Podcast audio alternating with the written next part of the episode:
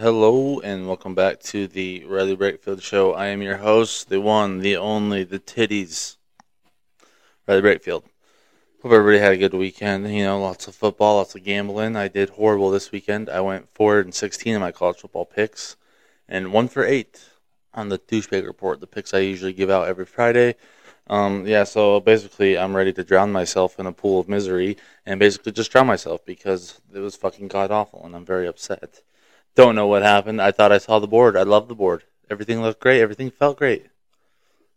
This wasn't my time. Really, really shitty. Really upsetting. You know, and my wife can't eat food now because of we're broke because of me. So, fuck it. I guess we starve. You know what I mean? So, moving on. Other news. Not a whole lot of news going on in this world today. Um, we're just gonna cover a couple things I wanted to talk about, and then kind of just talk about the games this weekend, what I saw, what I think. If anyone gives a shit, feel free to listen to that, obviously. Then I'm gonna end the segment, end the show. I'm sorry, end the show with my uh, just my thought segment, like I did last week. Um, last week I ranted about Nebraska football and how they're never gonna be good again. So listen to that if you're a Nebraska fan. But as far as the news, hasn't been a lo- whole lot of stuff going on. Doc Rivers, if you're familiar with NBA head coaches, he's the head coach of the Sixers. Um, was caught being horny on the internet. So horniest guy of the week goes to Doc Rivers because he was liking all sorts of sexual tweets on Twitter. Some of uh, women sucking dicks, you know, women fingering themselves. It was just an all-out uh, classic old man kind of move.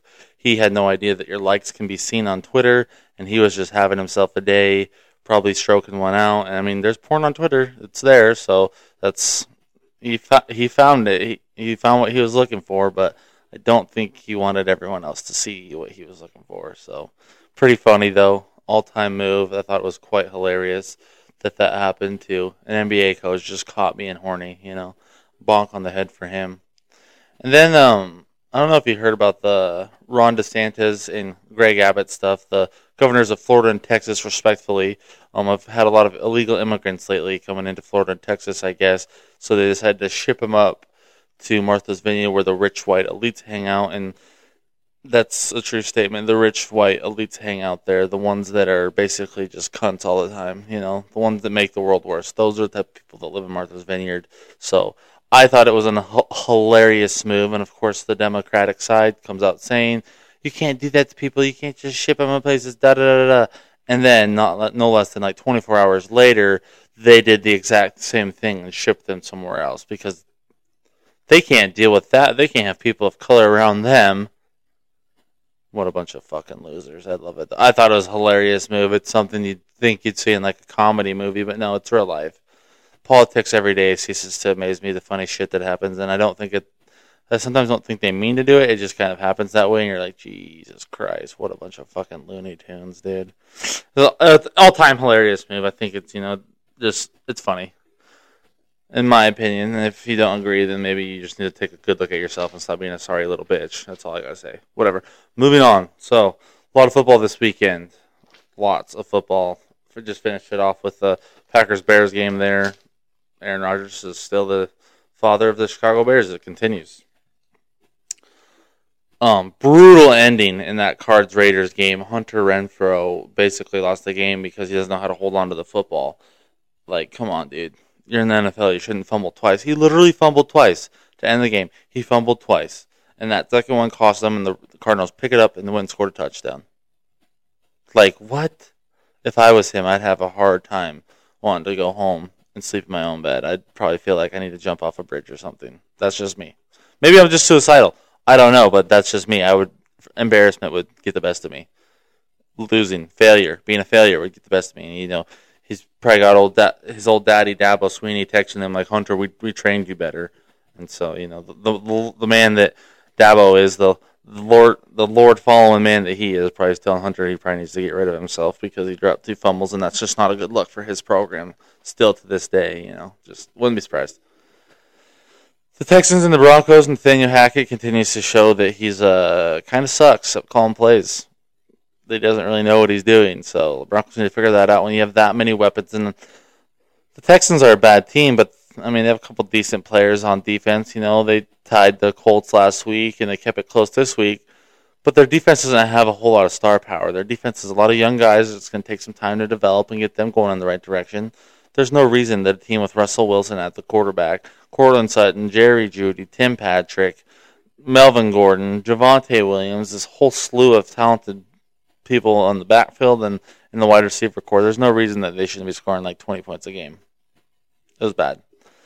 Bengals and Cowboys. The Bengals had also bad play calling. I don't understand the consistent. I understand Joe Mixon is one of the best backs in the league. I can say that. I believe that.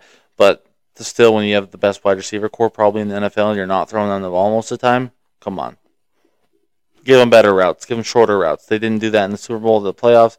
Their offensive play calling is horrible. They need to fix that. And Cooper Rush is obviously the savior of the Dallas Cowboys. I think they should just uh, release Dak Prescott and go with Cooper Rush because if Dak couldn't get that movement, offense moving, but Cooper Rush did decently fine to start the day, there's your answer. Dak needs to go.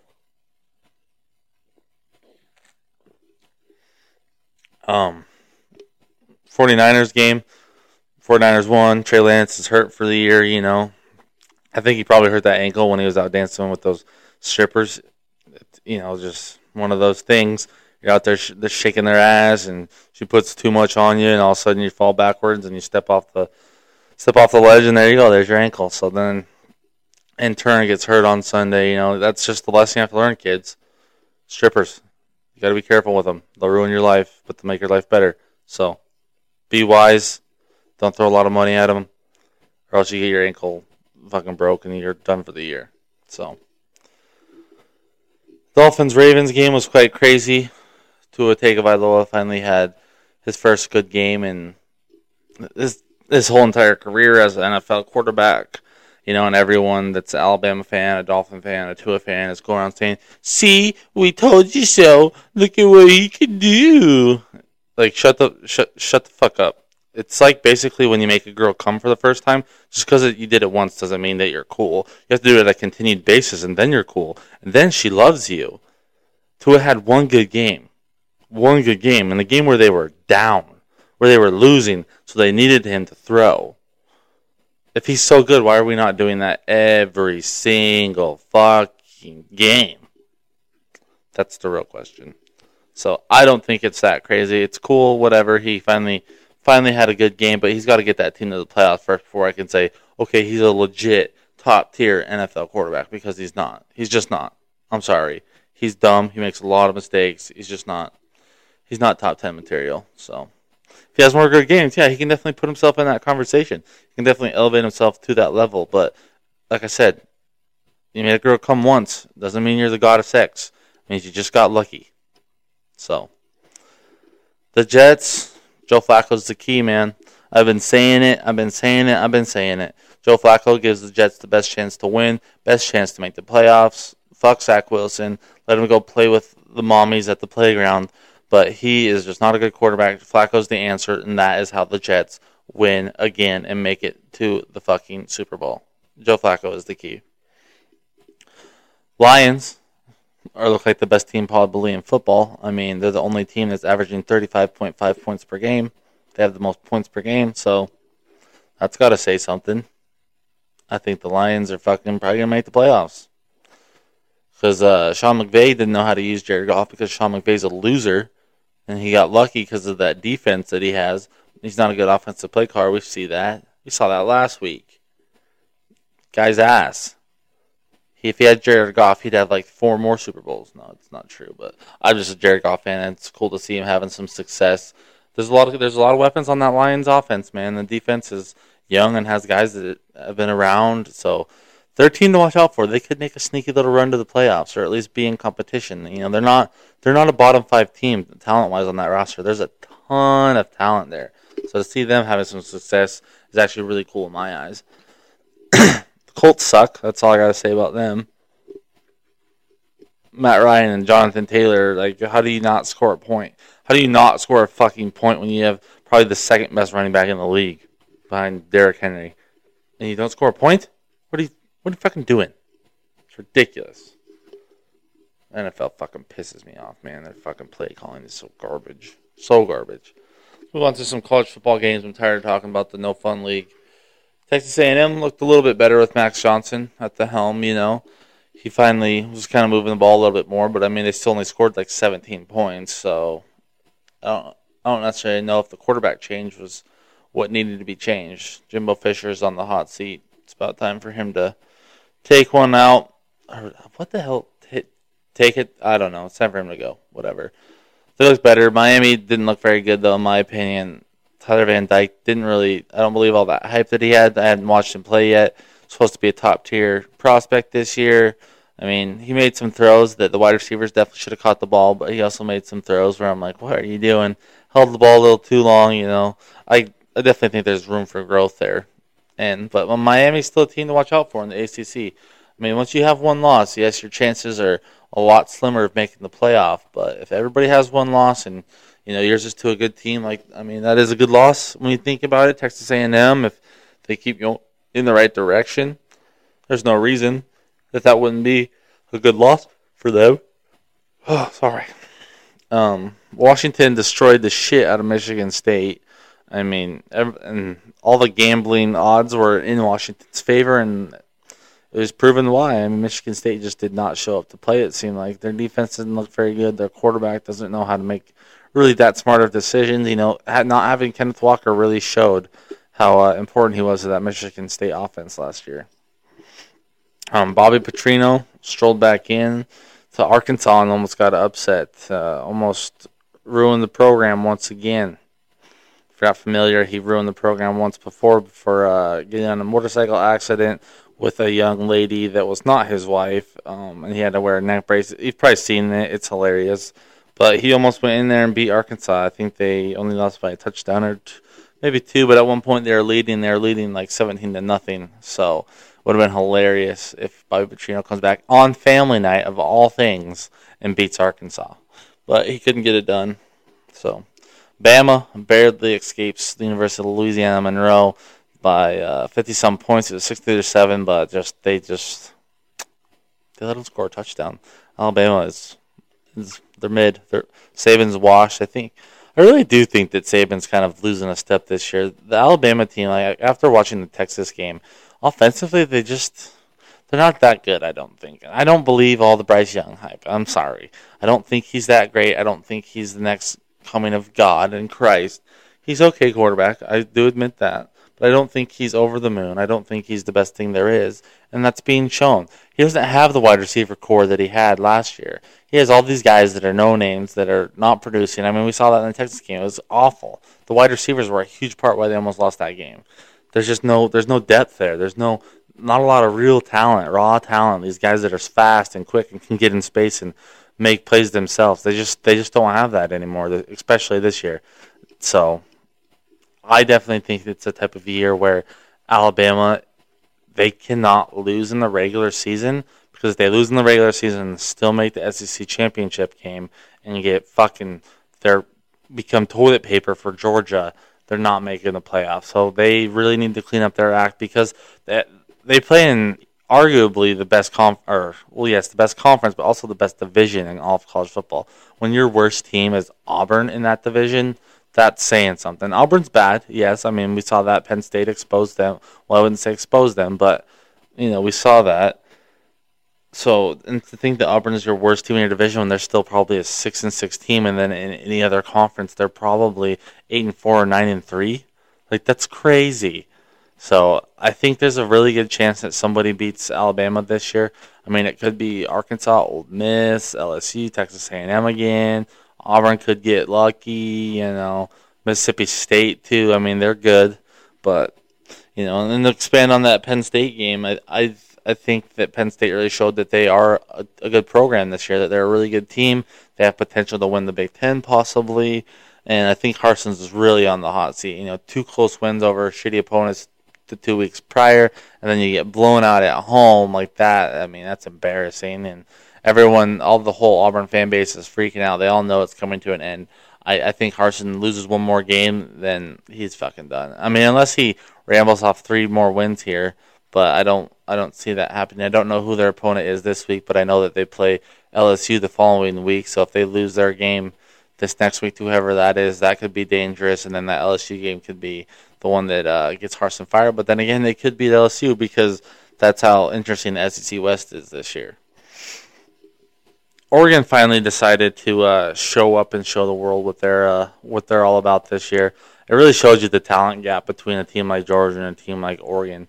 I mean, Oregon is a very good football team. That was shown. They beat BYU, who I thought was going to make the college football playoff because of their schedule and their talent that that team had. I thought they had a real legit chance to do that. Oregon came. I mean, BYU came in and Oregon just fucking dog walked them. Man, it was crazy to see. Oregon is definitely a good team this year. I'm definitely a team to watch out for in the Pac-12. The Pac-12 is actually sneakily becoming a very good conference this year. You know, USC, Utah, Oregon, Washington now slides into the picture after their big win. Um, who else? UCLA still undefeated. Actually, Stanford's not a bad team. Oregon State's still undefeated. Pac-12 could actually get some representation this year and actually show a lot of improvement in the conference as a whole. Um, Nebraska, Oklahoma. Nebraska has a long, long, long road into getting back where they want to be. They just they're not the program they used to be. Ever since Bo Pelini was gone, basically they've they've been pretty shitty. I I ranted about it last week. I just don't I don't know how they fix it. I really don't. I I honestly, to tell you the truth, I think the answer is you hire Urban Meyer. No one else can do that job. No one else can turn the program around he's probably the only guy that can do it. He's shown that he can do it at pretty much every school he's ever been at in college football. I think he can do it at Nebraska. Otherwise, it's just they're never going to find somebody. And I mean, all like I talked about last week, all the coaches that they want to get, they're going to have a hell of a time trying to lure them away. And I just don't, I don't know what would, what what lures you to Nebraska. Yeah, they have a lot of money. Yes, they have a dedicated fan base, but the recruiting is shitty. I mean, it's it's a build that's going to take a couple a couple years, and whoever Nebraska decides to hire has to realize that they have to get this program back to somewhat normal because Scott Frost ruined it even more, and it might not have been his fault. I'm sure he wanted to win there, but it's just it's not it's not what it used to be. And playing in the Big Ten is a lot harder than it was in the Big 12. Nebraska is one of the top teams in the Big 12. In the Big Ten, they're not. I mean, you have Ohio State, you have Michigan, you have Michigan State, you have Penn State, you have Wisconsin, who's good from time to time. You have Iowa, who's usually really good. You have a Minnesota team that's been on the rise. You have a Purdue, a Purdue team that's been right there in the middle of the pack the whole time. A Northwestern team that's the same thing. There's just there's a lot more talent there. You don't have like when they were in the Big 12 where there was a bottom tier teams that they knew they could beat every year that's not unrealistic now. Nebraska's that bottom tier team that everyone's like, oh, we can probably beat them. I mean, it's Nebraska, Indiana, and Illinois. They're all in the same conversation of just not that good. They're just not. But Oklahoma looked really good. I think Oklahoma un- was kind of underrated this year. We saw that Brent Venables is doing a very good job. I mean, if he keeps this up and they make the playoff, he's coach of the year candidate easily. I mean, they they just looked amazing. They dominated that game from start to finish. They allowed one touchdown. Then after that, it was game over. Defense looked amazing. The offense looked amazing. It's just Brent Venables is going to do really well there, and I think Oklahoma is going to be a team to watch out for. But uh, I worry when they go to the SEC, just more competition, you know. So they have to keep this up and hopefully, hopefully make the playoff this year, and then just kind of keep riding off that wave. Georgia's best team in the country, like I had talked about earlier. I mean, I have that here in my notes, but they're just it's them and everyone else. I don't know who's gonna beat Georgia. I don't know if anybody can beat Georgia. That's the other thing. They look so damn good. Like I said, there's no way. I don't. I don't see Alabama beating them. So Alabama cannot slip up in the regular season, or else they won't make the playoff. And even if they do somehow slip in there, I, it's it's Georgia and everybody else right now. No one's at the level that Georgia is. They're just too good. They're just way too good. Syracuse looked awesome. They they looked really good. They got a good win against Purdue. They won it kind of last second there, but that was my one pick that I gave out in the douchebag report that I actually got right. So that was nice. I needed that one. Michigan beat their third straight cupcake team. I know everyone's been freaking out on the internet because Brandon Walker said they have weak schedule, which they do. Their schedule's awful. It's there's point blank period. The schedule is awful. It's horrible. There's no reason you should be playing Hawaii, Colorado State, and UConn all in the same year and I don't care like, oh, it was scheduled so far back. I don't care that it was. Whenever it was scheduled, those teams were still not very good. they're all fucking group of five or below that even. You know, like UConn's been a shitty program for the past couple years. I mean, they won fifty something to nothing because UConn's just not as good. Like I don't know, Maryland plays Michigan this week, and I think Maryland's going to surprise Michigan. They're probably going to upset them because I don't think this Michigan team is that good. They've had one good year. That's it. Kind of preview into next week. Kansas got another win. Duke got another win. So Kansas and Duke play next week, and they're both three and zero. Oh. The basketball schools are getting a really good chance to show what they're all about, and that should be a fun game. I was really hoping College Game Day would go there. They decided not to, but that would be a fun one. I think. I mean, shit, Kansas or Duke is going to be four and zero. Lance Leipold, he's at Kansas, and Mike Elko at Duke. They're both doing an awesome job. I hope they keep it up. It's it's cool when these programs that have had no success in a long time start doing good. I love it. You know, I love to see it. LSU had a good win against Mississippi State. It was awesome to see. I was happy about that. Obviously, made my life easier. That was one of the. That's my second of the four picks that I actually got right on college football this week. I took the money line, so thank you for once in my life the Tigers when I betted on them actually won. And then the game of the week, App State, the way they won on that Hail Mary, it was awesome. Boone, North Carolina was rocking. Luke Combs came in for game day to make some picks. It was just a cool environment. It looked awesome. Wish I could have been there, but to see something like that and then the crazy way to end that game was just it was like a movie, you know? It was just too perfect, I guess. But it was a pretty good weekend, lots of football, not a whole lot of changes, you know, but so moving on to my just my thoughts segment. And this is something that really grinds my gears. And it's something that because of it I prefer one over the other. It's the play calling in the NFL and I prefer college football to the NFL because college football there's always a lot more points. It always looks it just the product that I get always feels better. The NFL, every game I've watched this year, I've looked at one team at least, at least one team, maybe, and sometimes I look at two, both teams, and I just wonder what the fuck are you doing? This week, there was 11 teams so far that have scored under 20 points. Last week, there was 11 teams as well. And we also still have the two Monday night games, so they'll probably go up to 13 this week.